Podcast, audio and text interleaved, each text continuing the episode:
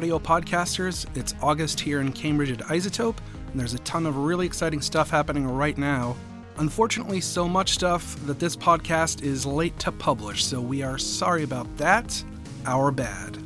This month, we're going to do something a little bit different as Canadian co host Geoff Manchester interviews 20,000 Hertz podcast host Dallas Taylor. Dallas first cut his teeth as a sound designer mixer for networks including NBC, Fox, G4, and Discovery.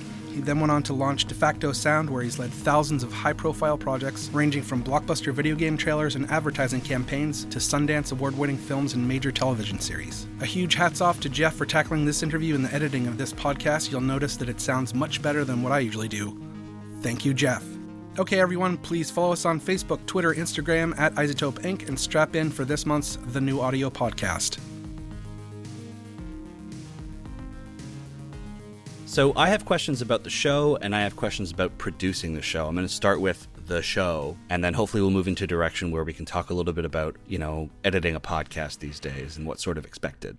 So if you could maybe just introduce yourself, thumbnail sketch of what Defacto is and thumbnail sketch of what the podcast is about. Sure. Uh, so I'm Dallas Taylor.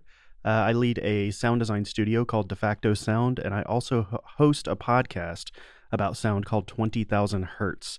And uh, at Defacto, we primarily work on advertising for major brands, uh, promos for networks, uh, documentaries, branded, long form, um, video game trailers, uh, video game stuff. So, really, anything that makes anything that puts sound to picture uh, is something that we work heavily on, except for music. So, building worlds and making scenes sound incredible. About a year and a half ago, we wanted to take some of our resources and put it into our own personal project, our own passion project, and that's where uh, 20,000 Hertz came from. I'm always talking about the narrative power of sound, but what better way to prove that than to create stories that are only sound based? And so there is no picture. We're all kind of close to audio nerds here. I think we've established that. But for someone who isn't and who listens to loads of podcasts and might be might hear about 20,000 hertz and go, oh boy, a show about sounds and the science of sound. I'm not sure if that's for me. How would you describe the podcast to them?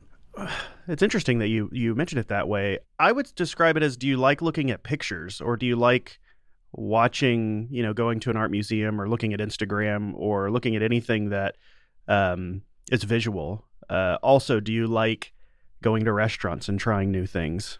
Um, do you like very soft clothes you know uh, so i'm essentially just going through all of our senses so sound is one of those things that's become really relegated to people off into a corner that you know magicians that we don't really talk you know you're not really allowed to talk about this stuff uh, unless you're in this this hyper small club and uh, I, I don't know. I just wanted to kind of like blow that up a little bit more and just let everyone realize that this is something that everyone's invited to. It's okay to start to appreciate sound outside of music specifically. And music is a is wonderful, and I love music, but there's so much more to appreciate with the with our sense of sound than just music. Uh, we have we have things that are actually um, hurting our health. There's things around us that we can make more pleasant to make us happier people uh, just around. And if we were all thinking about it more, then it would get better.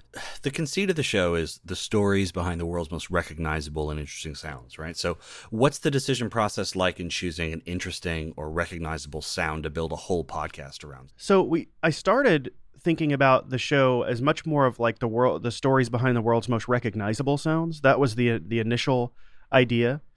But then as and then that's where like the NBC chimes came from, the voice on your phone uh, 8-bit sounds. But then we just naturally came across these really interesting other stories that just had to do with sound uh, that i was like ah, it doesn't fit in the recognizable box. Like there's this weird hum that's emanating from a government facility that i'd love that me personally i mean i i, I want to do the podcast you know particularly for me because uh, these are stories that i want to hear and that i want to hear on a podcast.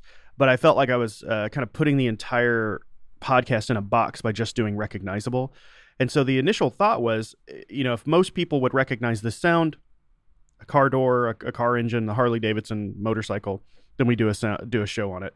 However, I felt like that was a little too uh, you know, whenever we were going through different show ideas and people submitting them, it was just a little bit too in a box. And then I was like, oh, you know what? I'm, I think that if we do some really good, recognizable shows, that audience will trust us with the interesting shows, the ones that we go, you know what? This is going to be an interesting thing. You might have no idea what this means, but we're going to hopefully prove to you that it that it means something. So we did four recognizable shows before we did a an interesting show.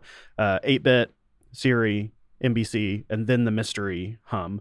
And so we kind of keep that, you know, one to one or you know, for every interesting we do a recognizable you know sometimes two recognizables than that so i, I don't want to get down a string of just obscure shows uh, because i do want it to be very approachable and i don't want it to come across as being something that you've got to be in the podcast club or uh, you necessarily have to be an intellectual to start to listen to. But hopefully, at the end, you you get something out of it. You maybe have an emotion behind it, and uh, hopefully, some sort of actionable uh, plan to move. You know, at least something that stirs something up in your inside that makes you care more about sound in some way. Well, how many episodes did you have when you have in the bag when you launched the podcast? Did you have like 10 or 8 or 5? I think we had something like maybe 4 or 5 episodes that are that were really well down the pipe. Uh, because the thing about doing a show that's really highly stylized and highly edited and produced because every episode takes us about 150 hours depending on which episode we're working on. Uh, those early ones took longer because we just had no idea how the show was going to land. Um, the first episode of something, you know, anything like a television show or a podcast that's really, really highly stylized, it's just there's so many aspects that we're trying to figure out. Like, how is the show going to be introduced? What's going to be the bare bones structure of the show? Are we going to typically have one guest? Are we going to typically have two or three? Uh, how are they going to interact with each other? What's my voice going to be like? Because I I recorded my own voice for the first episode maybe 12 times in different voices until I just threw my hands up in the air and I was like, I'm going to record this once in the most natural voice I can, and that's going to be the the show voice. Uh, but there was a lot of me over enunciating and over narrating, and then uh, you know now I'm kind of starting to come back a little bit. Like you can listen, you now you can start to hear a little bit of a difference between the beginning and the end, or beginning episodes and where we are now. I'm getting a little bit better of what I how I want to communicate, and that's just from practice. So when we started, we had probably a good five that were well into the future because I was really paranoid that if we didn't have enough in the can that we just run out because uh, I wanted this. I, my favorite podcasts just are on a on a strict schedule every week or every two weeks, uh, just to where it's something that you know is going to come out.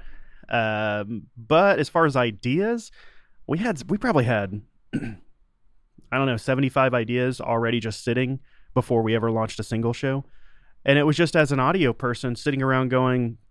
Um, you know that's interesting like you know going outside oh there's a really loud car that goes by. God that just sounds bad. Or like you're get honked at in in traffic. And i think most people have been like why are there why is there one honk for everything? It just makes everyone so mad. Mm. Just random little bits. And and interestingly and my wife pointed this out the nbc chimes episode was something that just naturally came to me but i never i never put like it together that that was my that was the the company that gave me my very first job. So there could be some sort of emotional tie to that because whenever it launched she was like oh that's so cool that you did this little ode to the to the company that gave you your first opportunity. And i was like wow i never thought about that. And uh and and it kind of was something like that. So probably had like 75 episodes. And once it went out to the world um, and started to gain some traction, then people started to write in with their ideas, and then now that that show list is probably somewhere in the 150 200 range. And it's just the the topic has just been so undercovered surprisingly. Um, I mean, there, we'll find a lot of information when we start to go down a path, but there's not a whole lot of resources for just very high level sound stories for the general population that just is in a consistent place. So I feel really fortunate that I've been able to jump on that or, or, start that trend because I don't think that sound is going to be this thing that is only thought about from audio people for much longer. Um, people are always looking for more luxurious ways to live.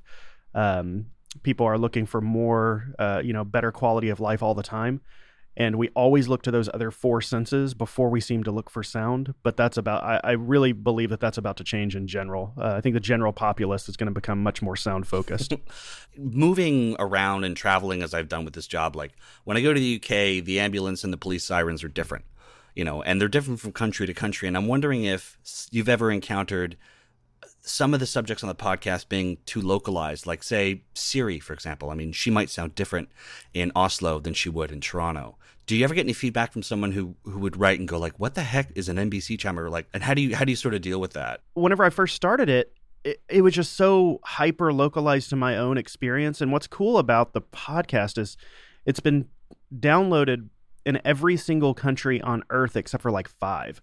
So I'm really getting uh, it, it's just mind blowing that like this podcast has gone everywhere. So now I'm getting feedback from all over the place, and it, you know, it's really opened up my mind to how big the world is, and how one sound crosses borders and we can all share this experience. Um, but i would say it was just my own just being naive uh, early on. Uh, it was like oh i want to do that. I hear this on my phone all the time and i want to do that because this is something that's that's probably the most pop- popular sound in broadcasting uh, but then whenever I put it out, uh, I've I would say that the most of the feedback has been really really kind. Um, it's it's it'll be somebody from England or uh, or Canada or um, Australia that said I've I've never heard of NBC. I don't know what that is, but it was a really really interesting story. Um, so the re- relate people relate to it uh, very well, and then they start to then they think about places things in their own country that is that's similar. But you're right, like Siri, we we wanted to interview multiple voices from different countries for the voice of Siri. And uh, it's interesting. Once we start a show, we realize just how much of an onion it, it starts to turn into. We have to start making choices of like, oh my goodness, what do we want to focus on? Because it's just so much depth. Every single subject that we do could be a book uh, and and hopefully it inspires people to kind of take these stories and go ten times deeper. Here at the studio, we we talk about like it's entertainment over comprehensiveness. I don't want anyone to go to any to any of our shows and go that's the comprehensive single singular source source for X uh, subject. But I but I do if someone goes on a Wikipedia dive afterward, that's like the biggest thing for me. I love people. Somebody's going like, I'm super interested in that, and, I, and, here's more information that I found on the internet afterward. And then they just rabbit hole. exactly, and that's exactly what I'm hoping people do. Getting to editing, mixing, and mastering, it can be a tricky process. And now with the kind of huge listenership in podcasting and shows really having incredible production value, like S Town, Invisibilia, can you talk about the kind of pressure that puts on Defacto's editing process? I don't think it really puts any pressure. Uh, the the cool thing is, is this is my luckily it's starting to break even. It's been a lot of investment from the from Defacto into it, which ultimately, since I own Defacto, it really ultimately comes out of my pocket. But I will say that I don't really feel, even though I am doing a podcast and I'm a I'm a podcast fan, it's not the only I, I'm I have to basically two full time jobs. So I don't necessarily feel like it's all or nothing or there's a lot of pressure on the podcast side. But then as I just got busier and busier and hyper focused in the into the podcast. My podcast listening went down a little bit, and um, it I just became very confident in my own um, leadership or or leading other you know editing abilities or or um, kind of leading people in a in a direction. The the more I do it, the more I'm just confident in the in the in my gut in general and um, there's a there's a great team of people behind the scenes uh, editing and writing and producing and and so really I'm just I'm I'm kind of like steering people uh, rather than doing everything. Um, I, I, feel like I'm pretty hip to doing most of the jobs. Uh, writing is probably my weakest skill, but I'm pretty good at editing after something has been written. Uh, but I don't really feel a lot of pressure from other people. Um, I'm just trying to make the show that I would listen to personally. And I don't, whenever it comes to editing, I just don't want to waste anyone's time. I personally like to get rid of a lot of the random noises like uhs and so's and you knows. And what you'll find is you can take something and make it very, very pointed and very emotional just by removing all of the filler words that people use to soften their statements.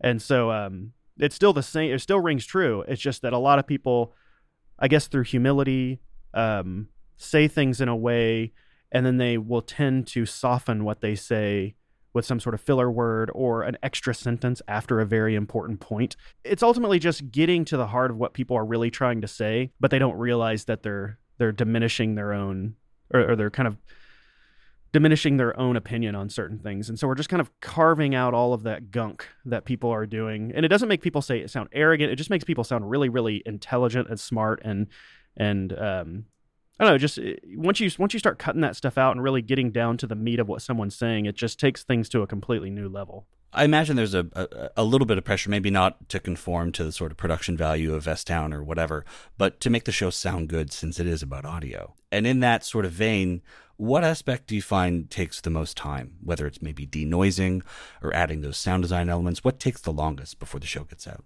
Typically, and this even holds true for video projects too, it's that sound design aspect because there's a lot of just you can throw a lot of placeholder stuff in, but r- the real subtlety. Maybe sort of uh, maybe sort of explain to people who might not really know what you're talking about when you say sound design. Sure. So I think of sound design as more of an all-encompassing thing, and this is uh, a much more generic way of of talking about uh, different aspects that can collectively be called sound design. Um, things like Foley, those are the things that you touch typically with your hands or feet or clothing. Uh, these are things that are typically performed and tied to an actor. We'll only do Foley if we're trying to recreate like a human scene in the podcast. We do Foley all the time whenever it comes to picture. Um, we've got hard effects. These are things that you can usually build out with a sound effects library, explosions, um, door slams. Um, most things we can typically, if it's not uh, being performed in Foley, uh, most things we can typically grab from a sound effects library and maybe use a few different sounds or 10 or 20 sounds to create a new sound out of it. Uh, the other thing is backgrounds. These are things like winds and um, uh, and and longer pieces, so wind and um, uh, birds and and things that really just like make up the background that ties a, a whole scene together. And then the last thing that uh, that we think a lot about, which may not be as uh, more of a, uh, it's not necessarily a traditional way of thought, and I think it's more called a hard effect in the Hollywood sense. But uh, but we we separate it out, and it's called uh, we use we call it emotional effects, and those are sound effects that are not tied to the reality on the screen, but they're just tied to an emotion and to the the clearest example of that are just in is just any trailer that you listen to with booms and hits and whines uh, that's just all like full on emotional sound design. So we typically split all of those things out and whenever we're trying to create a scene whether it's in video or in the podcast we'll talk about it in terms like that. Like you know we want something emotional in the emotional sound design to create this type of feeling for this or we want to literally have someone walking across um, you know the the the mental picture that we're trying to create through Foley or uh, hard effects or whatnot. Um, so typically, to get to make something sound great in sound design, it just takes some time. Um, I've been around in the industry long enough to know that audio people tend to pride themselves on how fast they can do something, but that is a terrible like marker of of of just how we should be thinking about our craft and our art. I don't think that artists really thought about, oh, I can, you know, bang out the Mona Lisa in four hours, and another person's like, I can bang it out in three hours, and so it's just like it doesn't matter. Um, yes, you should. Your tools should be transparent, and you should shouldn't be tied down by the tools that you use. Uh, you should know them really well, uh, just like an artist would know their paintbrushes really well, but they're not going to be hyper focused on it. Um, so, so yeah, all of that to say is is the you know traditionally there's been a lot of well, I can do it faster, I can do it cheaper, I can do this, but that doesn't necessarily really create a better product. And so I've completely gone against that that grain uh, with Defacto Sound, and and we we spit, you know, we are very quick, we are very fast, uh, we can we can you know, in quotes, bang things out as fast as anybody else, but that's not the direction that I w- want to go. I personally did not get into the craft of sound design and audio to just white knuckle uh, all day, every day, and uh, and just get to a point where it's just like it's just a a speed thing. Uh, I, I got into this to create something that makes a difference and and touches people emotionally, and that sometimes takes some time to to think through. All of that to come back around to say is that's why sound design typically takes the longest in in most of the things we do outside of just editing narration down or editing uh, typically, we don't edit narration down. That's typically written, but but editing interviews down that takes a long time. But then um, even just like picking music or building out a scene with sound design can take a take a good bit of time. Speaking of tools, I'm wondering if any of iZotope's ever factor into the editing process, and if so, which ones and how would you use them? Oh my goodness, it is like. Um, Hopefully, I'm not putting on the spot. No, it's like the understatement of the year to not. I mean, this is so like this is not planned. This this was not coming. I did not write anything out, um, and I know that that's a little you know seems a little branded at this point, but we use uh, iZotope all the time. Like it is, it's become. Anytime we get up a new room, there's like a certain, there's like a certain key things we have to have. And so like RX is uh, the entire, you know, advanced suite is something that is absolutely mandatory on everything. What's the what's the metering thing? The whole metering suite. We use that. This like Insight? Insight. We use that. I mean, everything. We have like that's always up on every mix that we ever do. Uh, so we're always measuring all of that. Um, so RX Advanced and Insight for us, I don't think we could even do our jobs with any other tools. Um, I mean, we've we've demoed a lot of other things, and we do use some other like random type of real time noise reduction things uh, occasionally. But as far as just How dare you? cleaning things How up, dare you? I'm, I'm kidding. but as far as just cleaning things up, it's it's um it's like number one, we're always looking at Pro Tools because it's physically up. But I would say out of everything else, um, including what I would consider the most important tools, which is EQ, compression, de-essing, I would say that we have some sort of iZotope window open more than all of those things because we're spending so much time crafting and getting rid of pops and clicks and broadband broadband noise or or or um, random things that just happen. And uh and yeah so it's uh it factors all the time in every podcast and every single project that we work on uh, at Defacto. It's uh it's it's critical Well, that's all the questions that I have. Um, Dallas Taylor of Defacto Sound. His podcast is called 20,000 Hertz. Run, Don't Walk to check it out if you haven't heard of it. And you can find it pretty much anywhere people listen to podcasts, right, Dallas? uh yep you spell it all out 20000 hertz uh Right. Don't put 20K in the in the search folder because I've found that that does not actually locate the podcast, at least in the channels I'm searching. I did change it recently to come from de facto sound slash 20k to solve that problem. So hopefully, if you put in Perfect. 20k, it'll come up now, uh, and that's a newer development. But best bet is just put in TWE, and then it'll probably be the first thing that pops up on iTunes. awesome. Well, thank you so much for being on the New Audio Podcast, man. Yeah, thank you.